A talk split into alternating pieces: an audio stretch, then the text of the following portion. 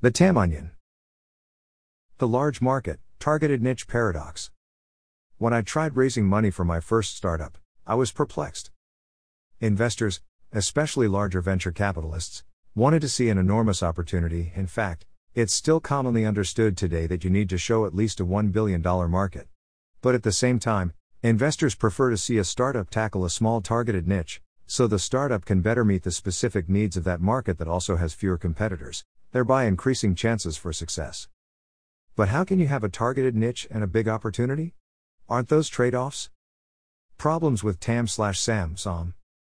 A common approach for pitching to investors is to show TAM, total available market, a smaller SAM, serviceable available market, and smaller still SOM, serviceable obtainable market. You'll see many early stage startup investor pitches with a diagram something like this. These are typically top down estimates, looking at overall market sizes and market share. This approach comes across as academic. To make matters worse, the definitions are vague. Just do a web search for TAM SAM SOM and you'll get results with different meanings. This leads to incorrect or at least inconsistent usage. For example, if a startup were making a new side view mirror for cars, they might be tempted to list the size of the entire auto industry, or total car sales, to convey a large TAM.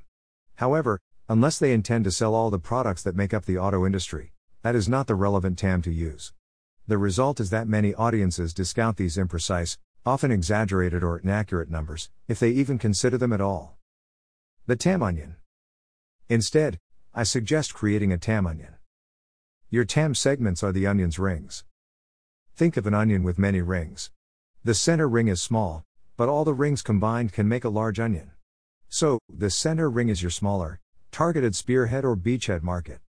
If you don't know how to identify your initial spearhead market, subscribe to my newsletter for future blog posts to help with this. The subsequent concentric rings represent the markets you will pursue next. Collectively, these markets aggregate to create your overall TAM, or larger market opportunity. Your spearhead market is the center of the onion.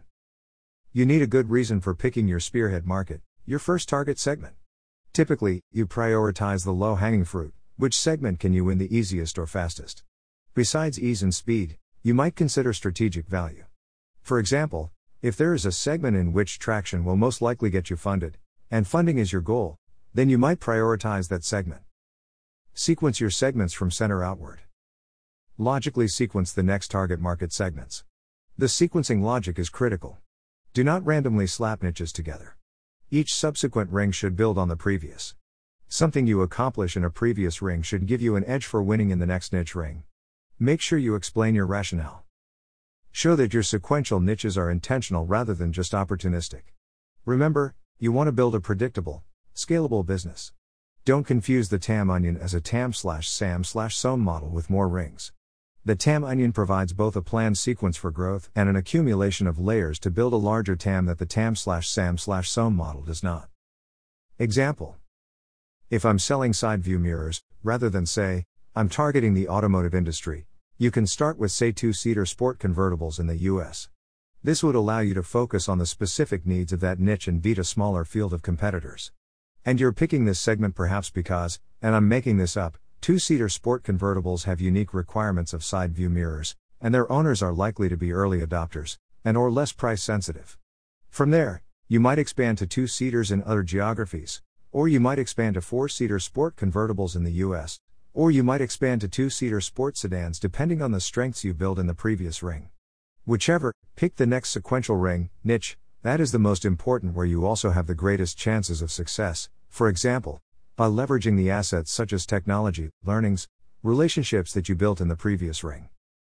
Group logical segments. These rings can also be grouped.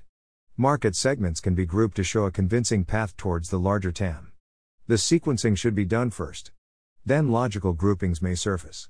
Perhaps the next segments are logical because of similar needs, or similar go to market GTM, or solution. In my example, I might group my segments into cars, then trucks, then buses because of similar needs and GTM within the groups. Caution pursuing multiple segments simultaneously. I find that frequently, pre market slash fit entrepreneurs are unsure of their spearhead market, so they attempt to go after multiple segments at once. This is almost always a mistake, but that's for another blog post. However, sometimes, it is legitimate to go after a couple spearhead markets at once. For example, opportunities may have pulled you into two reasonably adjacent segments at the same time. Real onions sometimes have multiple inner rings but eventually merge at some level with common outer rings. Amazon, NASDAQ, AMZN. Consider Amazon. Did Jeff Bezos initially pitch or plan to be just the biggest bookstore online? I seriously doubt it. He probably pitched that he'd start with books, because they're easy to evaluate online, have high global demand, huge selection, easy to inventory slash ship, etc. Once he built the e-commerce platform for books, he could leverage the technology and learnings to sell the next obvious products like CDs, videos, software, etc., etc. Eventuality, selling everything online, an enormous TAM. Summary The TAM onion solves the investor pitch quandary by showing A, that you have a large total opportunity, and B, that you have identified a spearhead market niche that is targeted enough for you to understand the requirements intimately and to beat competitors at servicing customers. In addition, it shows a logical path, and thus a believable plan, from growing your initial market to building a large business. When initially presenting to investors, you probably do not have time to get into execution details for every segment. Besides, you probably won't understand those segments well enough until you get experience in them. So, present your TAM onion early to demonstrate the big opportunity. Provide the rationale for picking your spearhead and subsequent sequential markets.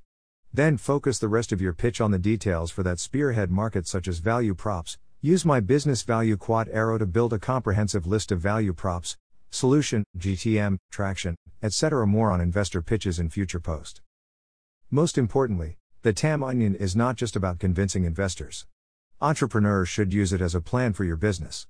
Creating your own TAM onion forces you to finally segment and sequence your markets, which is a prerequisite to building an effective go to market GTM strategy. And of course, it helps you articulate a convincing bottom up TAM to investors. Your goals and investors' goals are mostly well aligned. But an entrepreneur's biggest cost is usually his slash her opportunity cost. So, make sure you convince yourself first. Done correctly, a TAM onion can be sweet.